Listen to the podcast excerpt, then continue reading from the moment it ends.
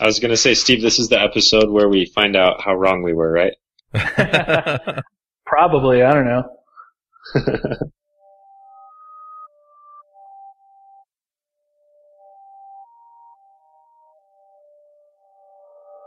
This episode is sponsored by Front End Masters. They have a terrific lineup of live courses you can attend either online or in person. Their upcoming course is JavaScript to Node, which covers some advanced JavaScript topics and real-time web development with Node.js. You can also get recordings of their previous courses like JavaScript the Good Parts, AngularJS, CSS3 in depth, and responsive web design. Get it all at frontendmasters.com. This episode is sponsored by Component One, makers of Wijmo. If you need stunning UI elements or awesome graphs and charts, then go to wijmo.com and check them out. Hey, everybody, and welcome to episode 104 of the JavaScript Jabber Show. This week on our panel, we have AJ O'Neill, Yo, yo, yo, coming at you live from the sweltering jungles of Virginia. Jamison Dance, Hello. Merrick Christensen. Hey guys. I'm Charles Max Wood from DevChat.tv, and we have a special guest this week, Steve Klabnik. Hey everybody, I'm Steve. So we brought you on this week because we kind of botched our JSON APIs discussion, or so some people told us. It was interesting the reviews we got. Some people were like, "No, they they they got it. It was just there was a lot to talk about, and they kind of glossed over a lot." And other people were, "No, no, no, they totally blew it." So we thought we'd bring you on and maybe focus the discussion a little bit on hypermedia APIs. Totally. Do you want to kind of well first give us an introduction to who you are?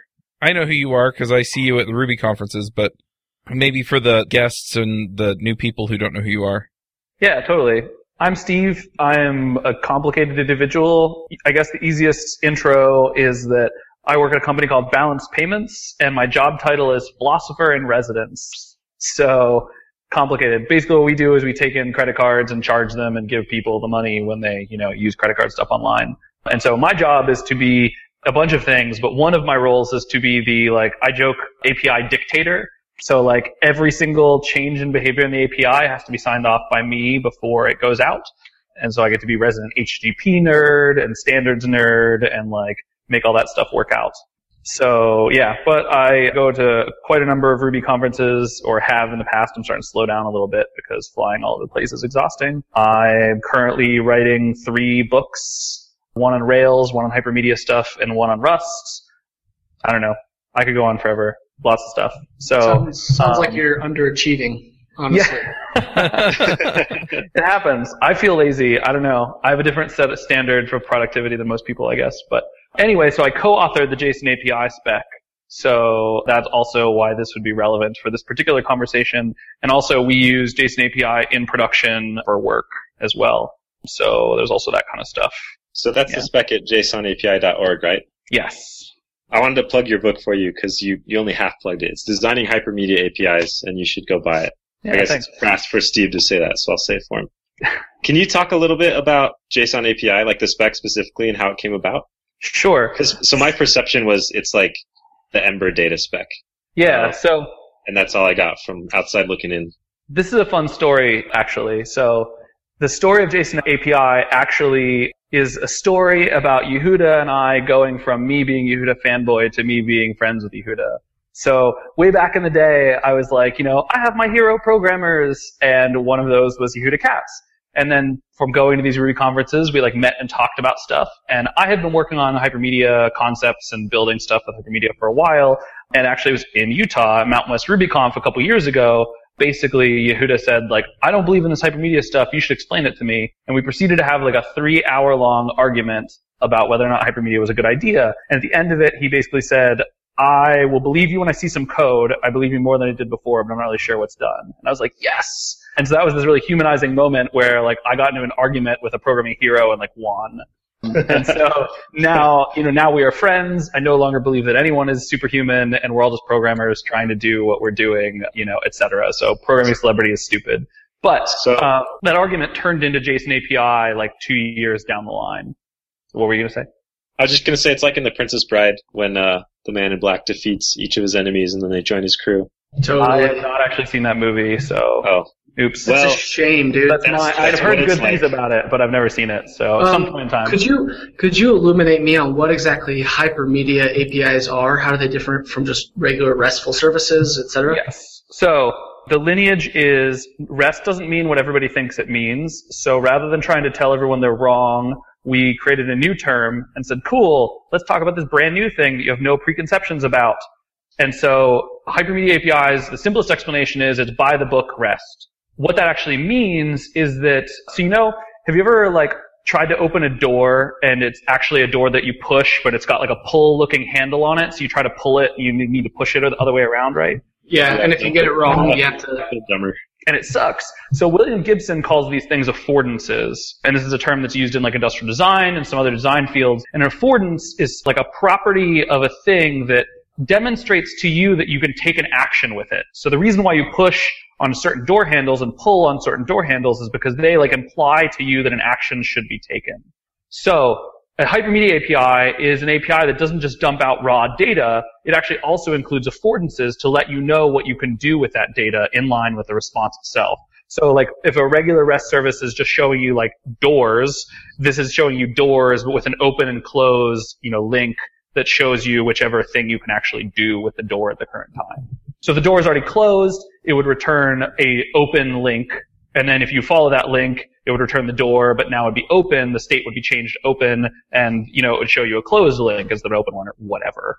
So that's sort of the general concept of like hypermedia and hyper means above and media is like media. So above media meaning there's like links and relations between multiple bits of media is sort of the general idea. It's a generalization of hypertext Okay. from HTTP. So not just text has links like other things do too. That makes a lot So- of sense.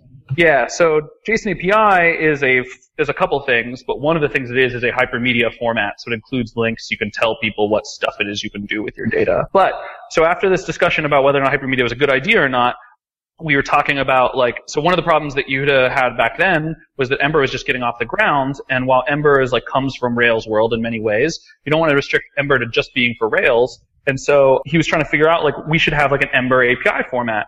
And I was like, dude, there's this thing called media types, and that's like what they're designed for, is that you say, I'm going to produce something in this format, and that way you can write a consumer for the format, and it just works. And so he said, yeah, whatever, that sounds dumb. And then like a while later was like, oh wait, actually you were totally right. Check it out. I wrote this draft of a spec and like released the initial spec of JSON APIs. So what it does is JSON API is essentially a standardization of the initial format that Ember expected and produced so that other servers could be written to interpolate with Ember transparently, basically. And so that's sort of the lineage of it now. And it's grown as people have used it for other purposes and done other things, but that's sort of the initial thing was let's actually write down a standard of what Ember is going to expect from a server. So can you talk a little bit about what kind of tooling, et cetera? Like, why is it a good idea to standardize on something like hypermedia? So So why do you need a standard like this? Everybody's JavaScript. This is a JavaScript show, not a Ruby show, so I can't assume that you all like believe in or even like Rails. Um, but so the Rails got so popular because conventions allowed people to be very productive. Because once you learn the convention, you can build things really quickly because you have the shared understanding of what's going on. So JSON API means that instead of having to relearn, so basically it sucks that Twitter and Facebook and everybody else have totally different API formats. And so what happens is you can't carry any knowledge over from one API to another when you're actually implementing things because there's too much stuff that's custom. So the idea is that if everyone produced JSON API, we would have a shared understanding for how to tackle specific problems that are almost universal. So for example, one of the things is like creating some sort of object, right? You probably want to build a resource of some kind. So that's every single API needs to deal with how do you create a resource. And rather than making them bespoke, artisanal, hipster, handcrafted individual resources, we now have this like shared standard for how to create a resource. And so that way you already know how it works across different APIs, which means that you can write one set of code to work across APIs. Is there implementations of, I guess, abstractions to create hypermedia APIs across languages that aren't Ruby? Yeah, so there's multiple standards, including JSON API, that do hypermedia stuff. So one of them that's very popular is called HAL, H-A-L, And one of the things that's nice about the media type approach is that it's inherently language agnostic. So JSON API says nothing specific about Ruby or even JavaScript. It's just HTTP. So we have internally Balanced, we actually have a full Python server-side framework for generating JSON API that we're hoping to open source in the near future that basically gives you the ability. So people have written client libraries in a bunch of different things. So for example, we have Python and Active Model Serializers is uh, mostly kind of supporting JSON API. It's a little out of sync at this point for Ruby, but we have this Python one. There's people that have written JavaScript ones. And for other hypermedia formats, there's tons of people that have implemented things in tons of languages. A lot of people are actually in the .NET world. And so we see a lot of people coming from there, actually, which is weird as someone who's like steeped in the tradition of open source. You know, I don't really have a lot of connection to Microsoft, but a lot of them are super into the concept. Is there like a client list on the JSON API website or something? You said Yeah. there's all these different clients in different languages. We keep a list on, there's like an examples page on JSONAPI.org, and that shows, um, I think it's in the examples one, yeah. So it shows a list of client libraries and server-side libraries. So yeah, we have listed up here already like multiple JavaScript and iOS consumer clients, PHP, Node, Ruby, Python, you know, server-side stuff. So Cool. So, sorry, maybe this is a deviation from where we want to go, but I wanted to ask about how hypermedia relates to real-time things. Is it just you, I mean, does it apply seamlessly? Can you, can you apply all the same concepts? Do you have to change anything when you're working with real-time data? Is it just your resources now like a pipe that gives you more data or, or how does that work together? I'm slowly learning that I'm an old man.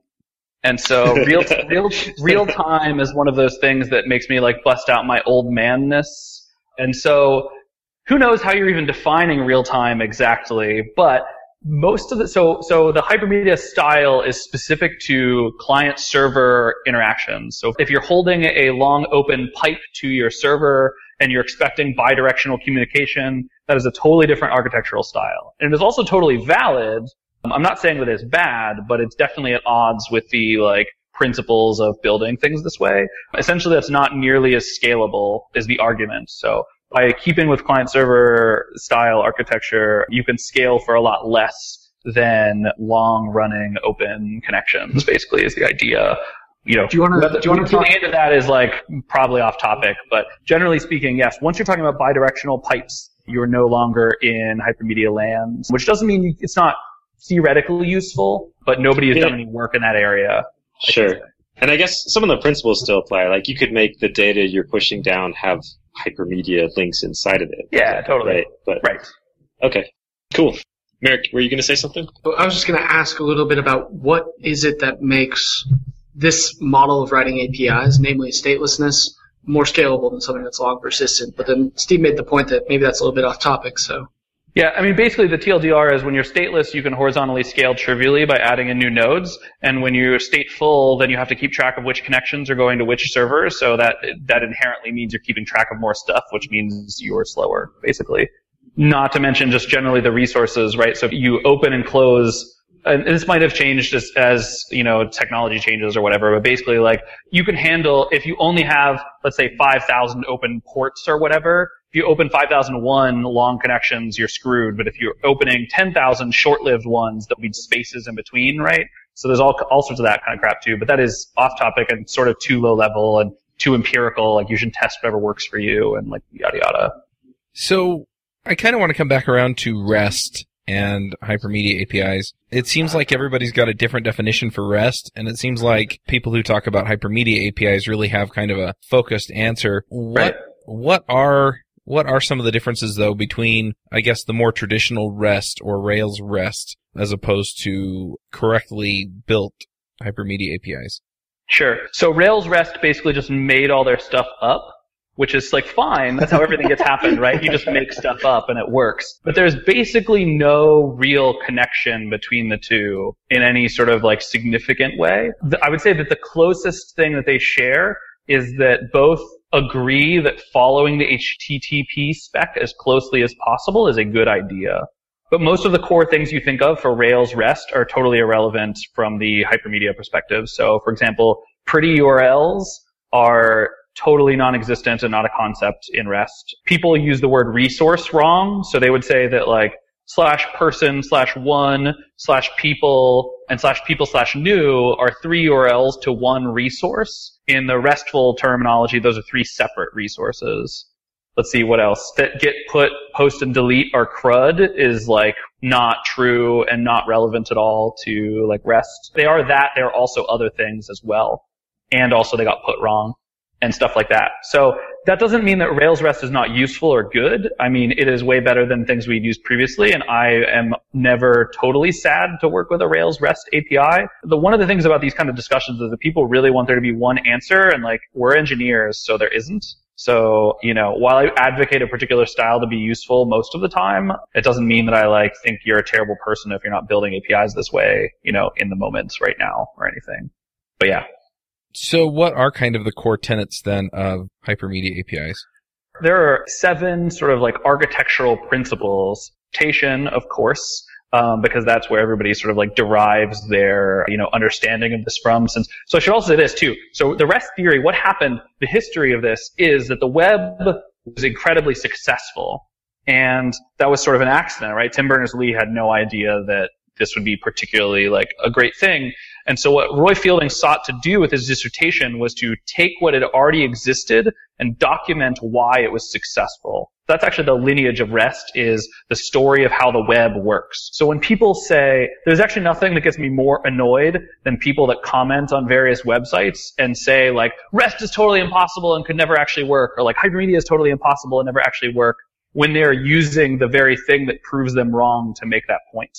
So like the web is RESTful, generally speaking. There's one or two small exceptions, but anyway, so the sort of big points are client server. So as I mentioned earlier, you always have servers, and you always have clients. Clients interact, like start the interaction between clients and servers. It is stateless. So the server can, you know, take a thing from any client. And statelessness is about the communication, not that your application can't have state, but that the, like, when you're sending the message, everything that's necessary to understand the request should be included along with the request itself. The ability to cache things is the like next one. So you have to be able to transparently put in caches in these places. The uniform interface, which basically is a fancy word for saying that we all use the same HTTP verbs, even though we have different services, right? So we all use get, post, put, and delete, even though that says nothing about our domain. They're sort of domain agnostic verbs. The last one is that it's layered. So for example, you can put a load balancer in front of a bunch of web servers and your browser doesn't care about that at all. It just cares that it like works. You can put a cache in front of a server that needs caching. That's totally fine. So they got these layers built up. The last one is funny because it's an optional requirement, which is a really silly thing when you first think about it, but is like, you know, kind of makes sense. And that's called code on demand. And this basically means JavaScript. So you're allowed to write Turing complete code in your clients that do alternate things. So those are sort of the big picture points of what actual REST actually means. And it's very much like an information architecture kind of concept. It's not like a lowly programmer building a thing kind of concept. It's like something that you extrapolate from to build your system. It's not like a checkbox checklist of things necessarily that you have to implement Mhm. per spec. So that's the summary. So one of the big questions I have with these, you know, there's this huge move towards thick clients where, you know, to render a page, you're making these massive API calls Sure. or a huge number of API calls. And I've seen like different people are solving this in different ways. A lot of people are using that request batching concept where Sure. where uh, you can describe HTTP requests essentially within a single request, but then you kind of forego caching. And so I'm wondering what, you know, if Hypermedia resolves this problem at all, or if, you know, Hypermedia spec resolve this problem at all, or what your personal recommendation for this problem is. So this is one of the bigger failures of Rails REST thinking, basically. So one of the problems with, with the Railsy REST solution is that you think that you need to have a discrete call for every individual action. Like you think about calls as like function calls on a Ruby object, right? So, oh, of course I need to call new first, and then I need to call, you know, append, and then I need to add these two things together. So this had happened when I first came in at Balanced, for example, where we have like a credit card number, and then so that makes a credit card object, and then you have a customer object, then you associate them. And so our intern who had like was building out a prototype of how the new version of this worked showed me what he was doing, and I was like, dude, why do you need three HTTP calls to make this happen? And he's like, well, you need one to create the card, one to create the customer, and then one to associate the two. And I was like, you have all the information up front. Why is it not one call to make a card and a customer? And he's like, oh, well, because that's not really like RESTful, right? And I'm like, no, it absolutely is like a good according to the lines of HTTP that you can like make a resource that takes in the information for a card name and a customer and creates the card and customer entities on your system. That's totally fine. So I would say that it's not so much that hypermedia solves this problem is just that like you don't tend to think about things as like I need to batch up these 35 creates. You have some resource that does bulk resource creation and you like give them the information they need and it solves it. It's not like a it's not something you need to work around. That's a totally first class concept when you don't think about it the way that Rails tries to make you think about it. You mean by creating a new endpoint? Yeah, so endpoint does not mean anything in REST. So I should I should back up slightly. So this is one of the things that's like language confusing. So in the Rails world, you have resources, which are your like domain objects, and you have endpoints, which are the URLs that point to these objects. In the actual REST or hypermedia parlance, a resource is anything that can be named, and the way you name things is URLs. So every URL is a distinct resource. So yes, you'd be creating a new resource slash like endpoint to make a new thing. But the difference is, is that resources don't have to map one to one to your business objects, which are called entities. So in Rails, we tend to have a one to one res, like not even resource. They tend to take the idea of an entity, call it a resource, and then say you can have multiple endpoints to the same entity, which is like conceptually very confused. So I would say that you would make a new resource that allows you to create multiple entities. Does that make sense? So that makes sense, but then I run into the issue of composability. So now consumers of my API don't have the ability to compose things under an individual request. So they, I mean, they do if you build in that endpoint. Like if you build in a new, another resource that allows you to compose two things, then sure, they can do that. There's nothing like bad about exposing multiple ways, right? got it. So exposing maybe a batching endpoint is not necessarily a bad idea if you Right. need to enable client composability. Yeah, there's nothing inherently wrong with doing that. It's not awkward or weird. It fits right in with the regular old concepts. Do you feel like most people think you're a heretic? I don't know if I'd say heretic. They definitely think that I'm nuts. Uh, Like, do you feel I- like John the Baptist out in the wilderness crying? Yeah. Between all the random things that I tweet about, uh, between all the like weird, obscure French philosophy stuff and all the rest stuff and all the like social justice stuff, I'm pretty sure that 85% of my Twitter feed does not actually like listen to anything that I say. But yes, no, definitely, people definitely do think about that in the terms of they're like, cool, Steve, I'm glad that's working for you. Enjoy your weird corner in the woods where you mutter to yourself. Totally. Like, just as a guess, what percentage of developers out there do you think have the same paradigm of REST that you do? Percentage? Probably like zero. I have, I have, I probably met a hundred people total. This is incidentally why Fielding refused to like stop answering questions about this topic because like after you get the one billionth email, you're just like, please just go read the thesis, and it just tells you. Like this is actually how I learned this. So the way that I learned this was some random person said Rails doesn't actually do REST, and I was like, that person's smart, but they said something that sounds stupid. I should maybe like think about why I feel that's true and maybe go look into what their argument is. And then I was like reading and I was like, okay, where is REST actually defined? And people were like, you know, oh, it's in this dissertation. And so I read it and I was like, what the hell did I just read, first of all? And then secondly, like, yeah, this has nothing to do with what Rails is talking about, like what is going on and just like actually studied it, right? So, so I would say that not a whole lot of people, although it is kind of changing, um, due to my like multi-year campaign, at least in the Ruby world, people are starting to kind of get an idea of what's going on. And now they're at the point where they like, instead of not understanding anything that I'm saying and calling me crazy, they like understand half of it and call me crazy. So that's progress. So it seems to me that like in the early days before REST even became a thing that people talked about, there was this concept that endpoints when we started doing actual real endpoints, the endpoints were just whatever, right? I Right. just created endpoints. Then REST came out and then everybody except for the guy who invented REST did it wrong, apparently. Yes. And according to everybody else, that same thing is true from their perspective. Everybody else is doing it wrong but me, right? Right.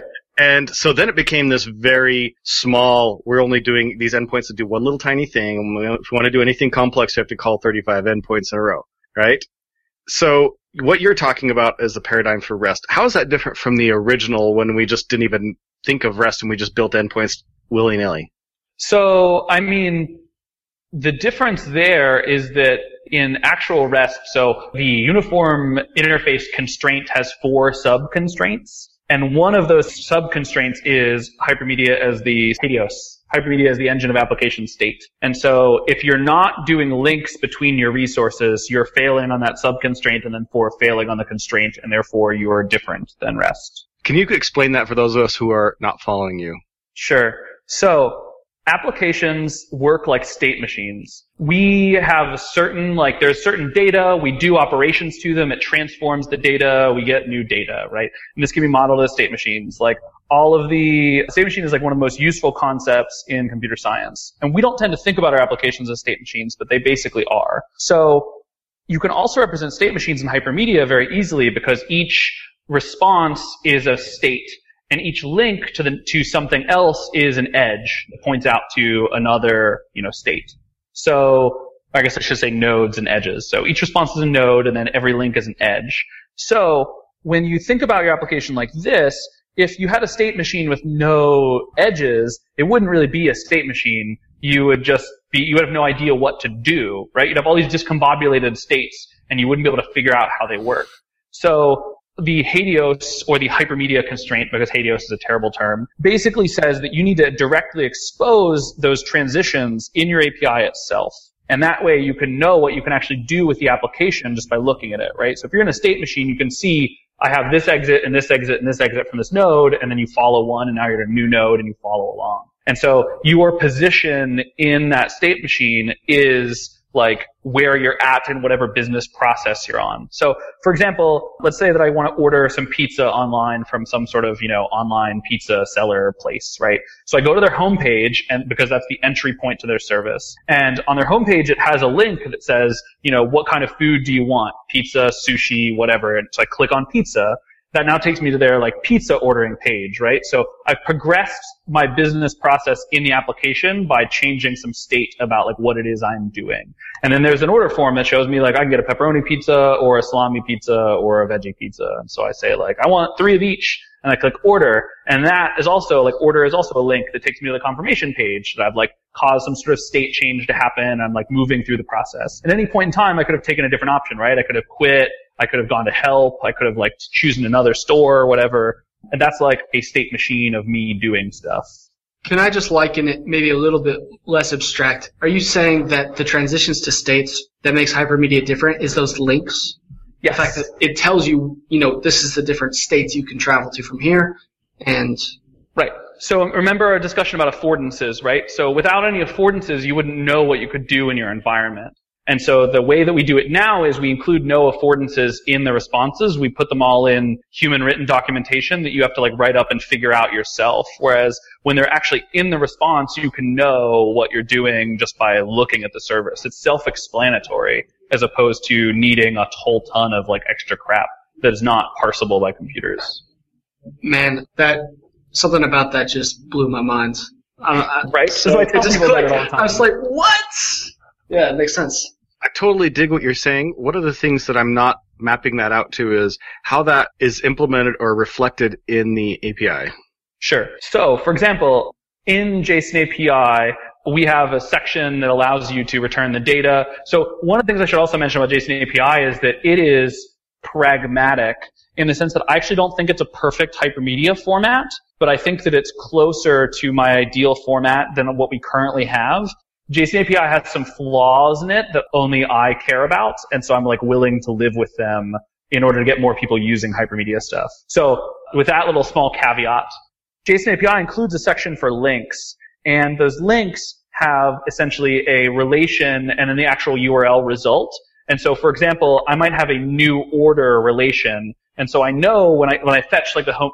I guess let's move it into actual like credit cards. This is what my actual real world deployment of this stuff is. So balanced, we have this JSON API, you know, API. If you hit the root of our API with its credentials, it will essentially say, would you like to charge a credit card? Would you like to charge a bank account? Would you like to pay out a seller? You know, like all these different actions. And they all have names that go with the link. So I would say, cool, the charge a card link is the one that I want. So I click on charge a card and it would have the ability for me to fill in the card ID number, or in this case a URL actually, because we use URLs for IDs. And then that would give me the cards representation. Now I'm on the card page and it would say, there's a link that basically says charge this card and you fill it in with the amount and you submit it and then the card is charged. Whereas previously, like, if I would have needed to know, like, what all those URLs are separately and would need to code them in my client, instead it walks these steps to make that happen. So, question, somewhat tangential maybe, but when you refer to a URL or a link, Yeah. there's two ways that I think of that. One is, well, I guess three ways, but it doesn't really seem to make sense to me to use relative URLs in API. And there's absolute URLs where it begins with slash, Sure. or there's like a full URL that begins with HTTP colon slash slash. And to me, like I see on the JSONAPI.org page, you have your link has the full HTTP everything, right. but it seems like in an API it would make more sense to just do it with a slash because then if you change the domain name or you're working on the test server or whatever, you don't like it's still going to be valid. Like tell me a little bit about your thoughts on that. So there's a couple things. First of all, when I say link, I mean RFC 5988, my favorite RFC, I think maybe. I like to say that after everyone because it makes you think like people have actually like named them or whatever. But it's called web linking and actually defines what a link means. So there are a bunch of different kinds of links. And you're right. So links can be relative or absolute, right? So it's really up to you. Like there is no requirement in JSON API or in most hypermedia formats to use an absolute or relative URL. When half of your value proposition is you don't need to calculate URLs anymore, adding a relative URL means you still need to like tack it onto a base URL of some kind, right? So like one of the funny things about it is you're like, if you use relative instead of absolute URLs, you're like, don't construct any URLs except put them onto the base. Like take the relative one we give you and put them on the base and make the request again, right? So people Well, tend to Consider that to still be absolute if it begins with a slash. Oh, that's not that's not how the terminology works. So an absolute URL is one that is the full qualified HTTP colon slash slash or whatever protocol. That's what I'm looking for. Protocol, host name, and stuff. That's, so that's what you're qualifying absolute URL as absolute URL with the base. Because like if I do a link in H- HTML and I begin it with a slash, that's considered an absolute URL. No, that's No? still a relative URL. It's relative to the root of the server you're looking at. Hmm, okay. So I guess maybe technically, actually HTML might define it the other way. You actually might be right. I'm not sure. Anyway, the point is there's a distinction We'll between find out in including the the host name and not. Yeah, we'll find on the comments. Somebody will be like, oh, the guy who knows all the things doesn't actually know all the things. I haven't looked at the BNF for the URL RFC recently. That's a lot of TLAs. Okay. anyway, so Ooh. Anyway, the point is, is that you can include the host name or you cannot. Most people include it because that way you can just shove that value into your HTTP client and not worry about it at all. So as far as you're like, so that I don't end up going to the wrong place, that's actually the strength of including the whole URL, not the weakness, because you as the server get to determine what your client sees. So if you want to temporarily redirect everyone to the correct server because you're going to like work on a new one, then you can actually use the whole full URL to point them at a totally different server or service, right? So you could actually say like, I need to take these servers down, please migrate to these other ones. Now we tend to actually use load balancers and like pull machines out and get them in. So there's, you don't have to do it this way, but in a more primitive time, you can imagine a situation in which, you know, my service is running on api.balancedpayments.com and I temporarily spin up an api1.balancedpayments.com and I redirect people to use that and then they use that and then I work on the server and then I redirect them back and everything is like just fine. Right? I've seen that. So- in a while. What's so mind-blowingly awesome about that is if clients aren't hard coding these actions, then it makes, you know, upgrading a particular endpoint significantly easier. Right. Like if you need a new charge endpoint, you just put in the response. Yep. And since one of the golden rules is basically clients don't throw up on things they don't understand, they look for things they understand rather than looking for things they don't understand. So then it works. So I'd make the analogy of like a bookshelf, right? If all of your books are in English, but one of your books is in Japanese and you don't speak Japanese, you don't go, well, I can't read this whole bookshelf. I, there's something I don't understand here, right? You pick out the pieces you know and you respond to those. And while another person with different capabilities might be able to read the Japanese book, you know, it doesn't wreck your day unless that's the book you wanted to read, of course. So it's the same way with these client libraries. If I introduce a new capability in my server side, then the client can just totally ignore it and it doesn't matter and people won't even ever even notice. So, Right. Yeah. It's just it's just rad because it also gets rid of the documentation growing stale problem. Yep. Hey Jamison, did you have something to ask? I did, yeah. So I wanted to ask about the role of HTTP verbs, especially how it relates to embedding URLs. Sure. So if, if some of the actions you can perform on resources involve posts or puts or whatever, you, you need to include things in the body. How do you embed that information in a URL?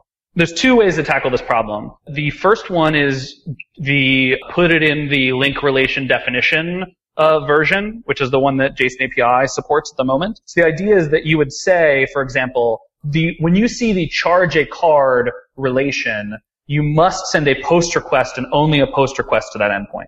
And that becomes part of the definition of understanding what charge a card means. And so therefore it's encoded in the sense that you have that identifier the part of the definition says it needs a specific one. That is an, an option that lots of people take, including the aforementioned HAL. Other formats actually give you the ability to specify the verb in the body. So for example, in HTML, the form element gives you the option to put in get or post to determine what HTTP verb the form should send. So you can sort of pick one or the other and formats choose which one they prefer based on what their author prefers, basically. But they're essentially equivalent. It doesn't really matter as long as you just like pick one or the other and do it. I'm not sure I completely followed that. How do you actually know which verb to tell people to use? Have you ever used Atom before? Like the RSS competitor Atom, Uh-huh. not the GitHub editor. So in the Atom specification, there's actually also a sister Atom Pub specification that talks about publishing Atom documents. And so it includes, for example, an edit link relation that says if you see edit and then a URL in an Atom document, then you need to send a put request to that URL and you can update the contents of what's in there. And that is part of the Atom spec that talks about how the edit relation works. So it says when you see edit, gotta use put. And so that's sort of the like one option. The other one is the HTML option of including it in the actual body. So you can sort of specify it up front or you can make it as part of the body. Doesn't matter.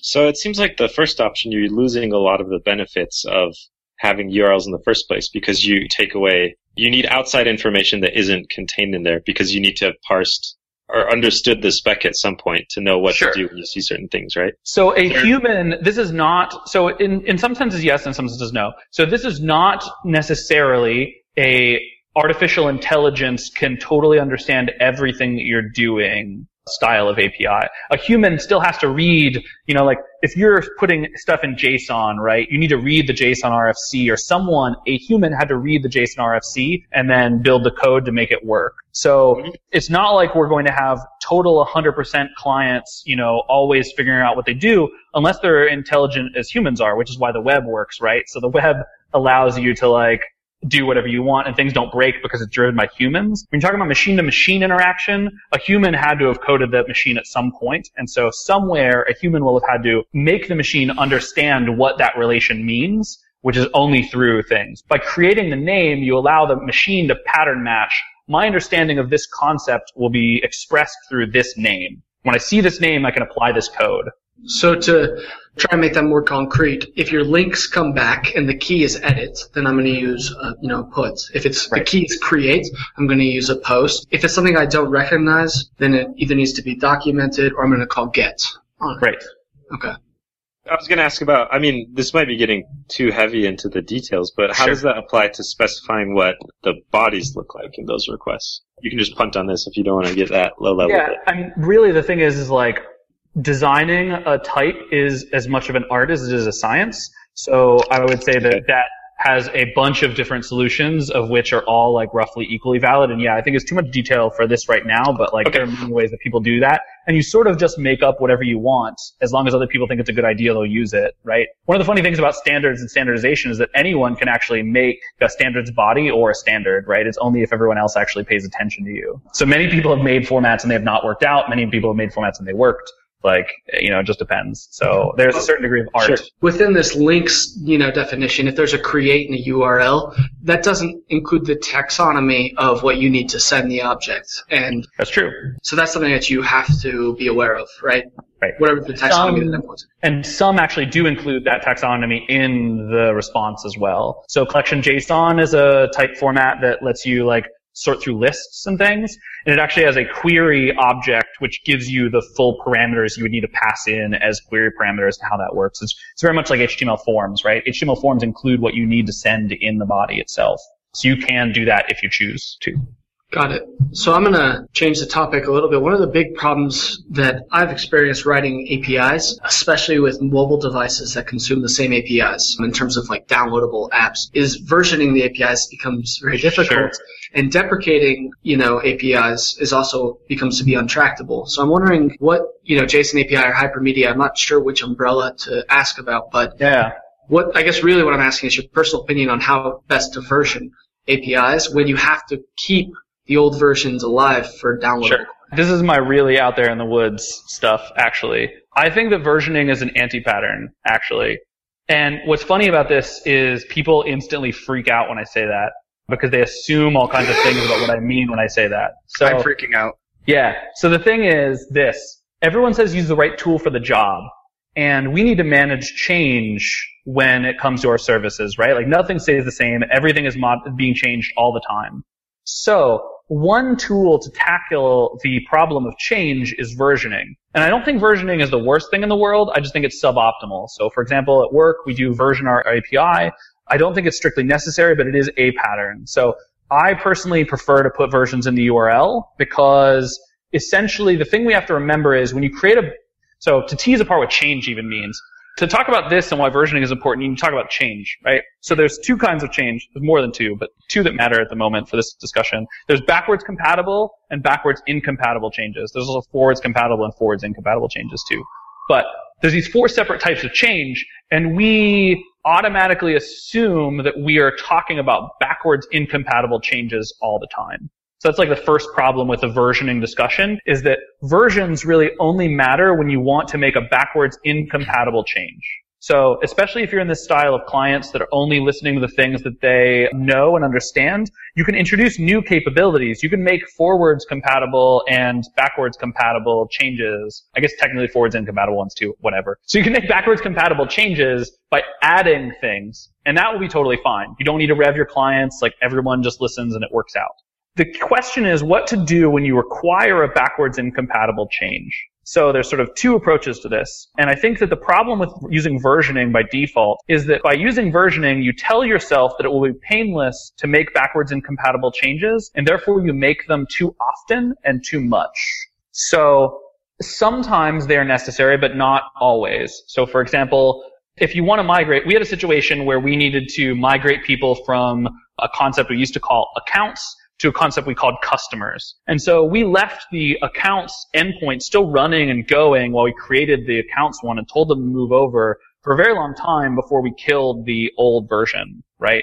So we could have done that by saying like upgrade to version 1.1 where the old one doesn't exist, or we could build the new one and the new version of whatever it is, tell people just to use the new one if the old one is deprecated, and then run analytics to see how many people and what people are actually using the old one. Especially when you're doing an API, you can check based on the key that's being sent over. So you can actually see like, oh, here are the five people that are still using that old thing, and then you can talk to them about a migration strategy and then eventually move them off and then once you're done, you can eliminate it once, once you know that no one is like relying on this functionality anymore. So that's what I would say is the responsible way to version your service is to like not introduce new versioning, strive to be backwards compatibility for like the end of time, essentially as much as you possibly can while getting away with it. And if you absolutely must make a backwards incompatible change, instrument it, find out how important it is to your customers, and then, you know, work with them on some sort of timeline sunset thing. You don't need versions to do that. So that was a really long rant. I hope that's some No, no, I- some degree. I think there's one area where it's a little bit convoluted for me, and that's like, say I'm making cards not backwards incompatible to go get Sure. the cards, or, or it is backwards compatible, I mean. However, the charge has two versions. So now what happens is the mobile client asks for the same cards URL, and unfortunately, that link points to the new charge, which Sure. it needs the backwards. Because charge is backwards incompatible, it, Right. it, it doesn't have the right action. Right. This is the problem with backwards incompatible change, and that's why you should do it as infrequently as possible. Okay. So, so basically, like in my universe, you would not actually remove. So you would do them at the same time. You'd include the new data and the old data. You'd let old clients use the old stuff. You'd tell new people to use the new stuff, and then you would wait until you can upgrade all of those old people, or enough of them that you're willing to cut them off. Right. This is what we do with Internet Explorer 6. Right. Like we can't actually kill IE6, but at some point it becomes a small enough amount of our traffic that we say like. F- 'em, right? And we put up banners that say like, if you're on IE6, please upgrade because you're killing us, man, and like all that kind of stuff, right? Yeah, yeah, it's very, um, it's very web. I mean, Yes. this idea is pretty much, you know, think about how the web standards process works and emulate that in your APIs. Yes. Because the web has been the most successful, largest scale distributed system that mankind has ever built. And so learning from its successes and failures is probably a good idea. Seems like a good idea at the time. Seems like a good idea.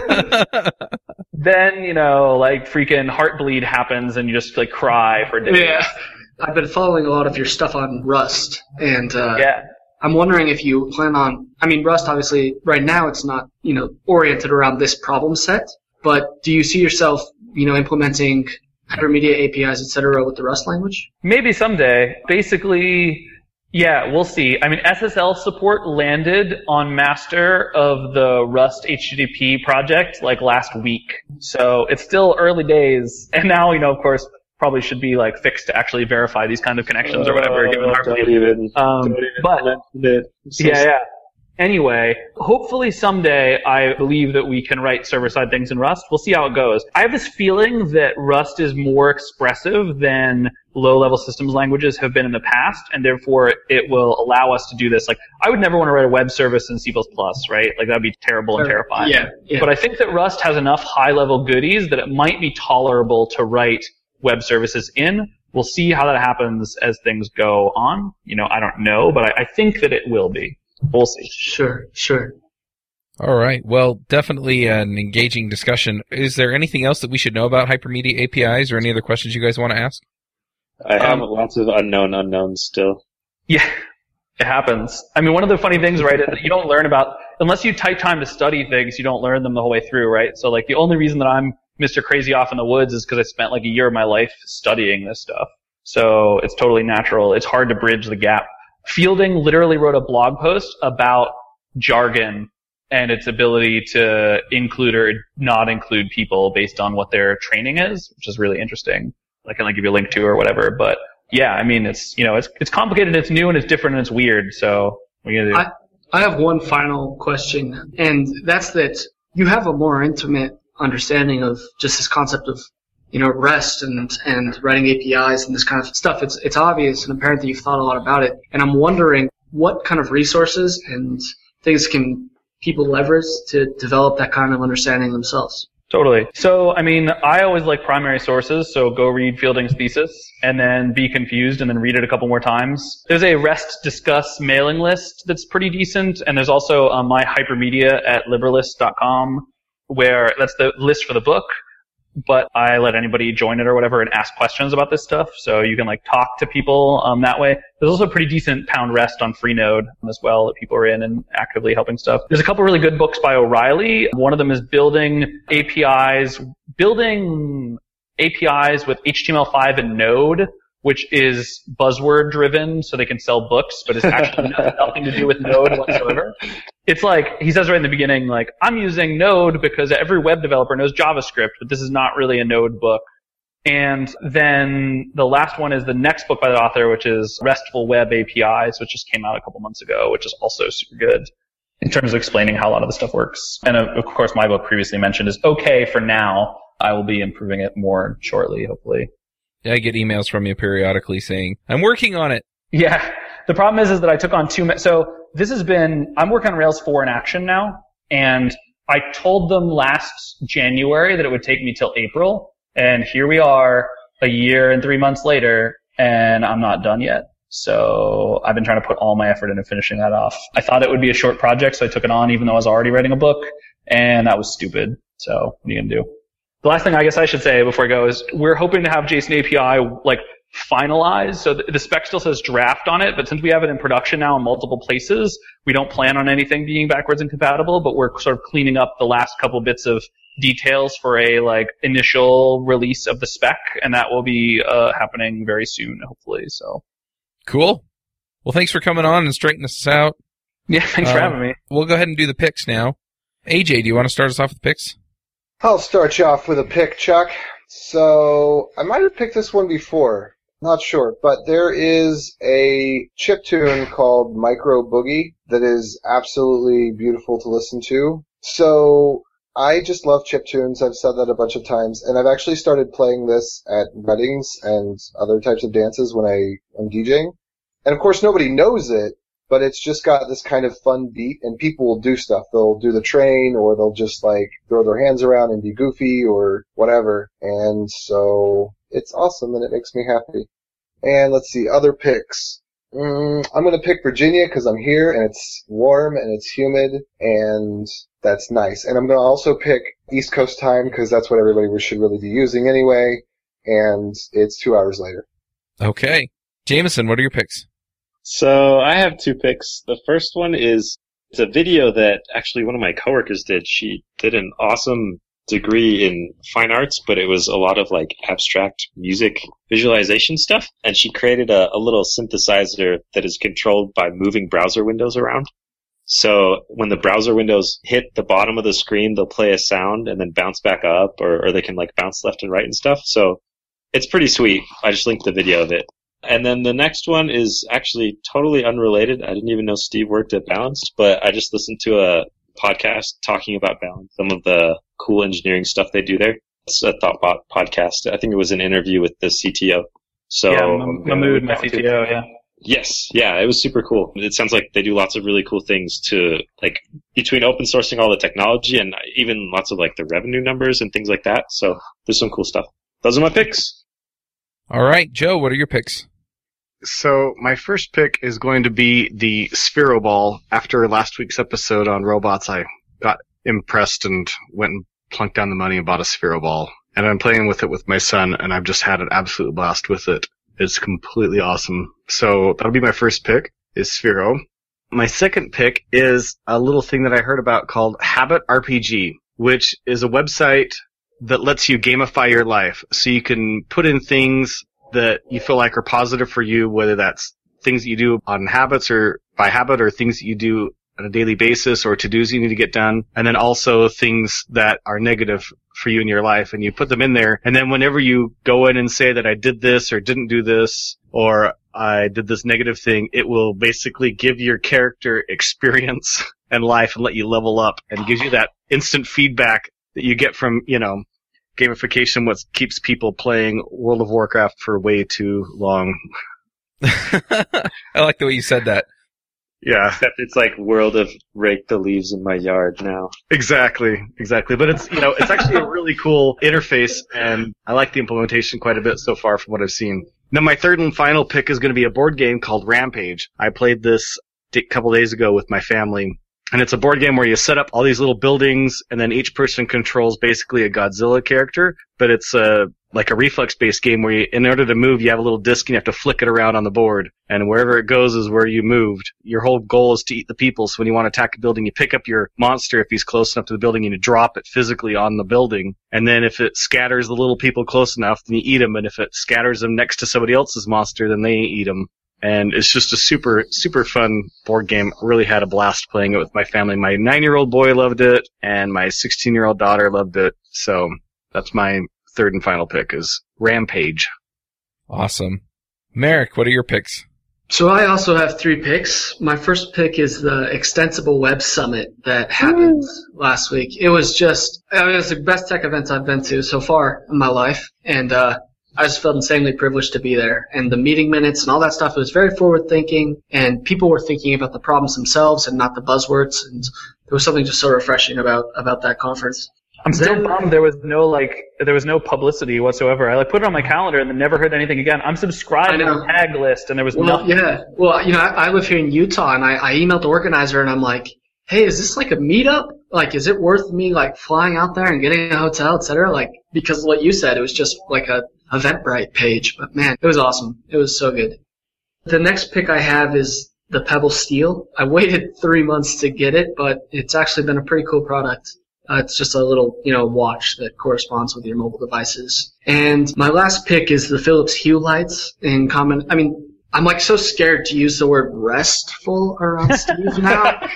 but the Philips Hue lights work over this HTTP thing where you send it verbs to URLs and you can change uh, the lighting environments. I don't know if it's REST per se, but the Philips Hue lights are awesome and the Node Hue API project is just an excellent wrapper for the project. So I've been having a ton of fun programming those lights to respond to different events and stuff like that. So those are my three picks. All right. I'll jump in next with my picks. The first one, there's a utility that I found that you can run against your site to see if it's vulnerable to the Heartbleed thing. So I'll put a link to that in the show notes. And I'm gonna pick something else. I may have picked it on the show before, but the client that I've been working for, they're using a, a system called Flowdock for their uh, group chat, and it's it's really slick. So anyway, I'll put a link to that in the show notes as well. Steve, what are your picks? I got three quick picks. First one is called Monument Valley. And I saw this game and bought this game because thought leader Tom Dale told me to. So I will say the same thing he said, which is it is a beautiful work of art that happens to be a game for your iPhone. The idea is that you have this really gorgeous screens that are sort of like Escher paintings where you can twist little bits of them. And then if they align visually, they also align. So like there's two totally separate things and then you twist them so they touch and now your character can walk across them even though spatially that like makes no sense. So it is super gorgeous and wonderful and amazing. My second pick is the book that I'm reading right now, which probably no one will care about, but I think it's fun to talk about anyway, which is a book called Parables for the Virtual. And it is Brian Massumi's exploration of what affect theory means for the contemporary blah blah blah moment if you like random like French dudes that people get annoyed about reading. He describes this language in this book as a black hole, and I think it's pretty appropriate. It's super hard to read, but it's super great, and I've already found it to be amazing and fulfilling. The last one, which is one that people probably will care about, is the freaking Netrunner card game. Android Netrunner is a living card game by Fantasy Flight, which is my favorite American board game manufacturer and it's super fantastic. So it is a card game that was originally created by the same guy who made Magic the Gathering shortly after it came out. But then all the other card games in Magic went bust and Fantasy Flight has purchased the rights to it and now releases it under, it's much more like a World of Warcraft subscription than it is a Magic card game. So every month a new expansion comes out and you just spend 15 bucks and you get all of the cards. None of this like opening random packs and trading with people for rare expensive cards. Just like 15 bucks a month and you're current and own the full set of everything. So that's super neat and awesome. And it's a great game too, separate of the like economics and the, all the other things around it. You play hackers versus evil corporations, and as the corporation you need to advance your shadowy agendas, and the hacker needs to like break into your servers and steal your agendas. So it's super, super awesome. Any programmer should be totally obsessed with it. So that's it. Those are my three. Sounds like fun. If people want to keep up with you, find out what you're up to, what's the best way to do that? Unfortunately, follow me on Twitter is the best way to pay attention to what I'm doing. I tweet a lot, probably too much, so I apologize in advance if any of you do decide to follow me on Twitter, but that is definitely, it's like a direct brain to tweet link. There's no filter whatsoever, so. I would like to say I don't think I've ever seen anybody who's tweeted as much as you have. 87,000 tweets. I think I tweeted more than e- every word, actually, which is somebody's recent. yeah, so it happens.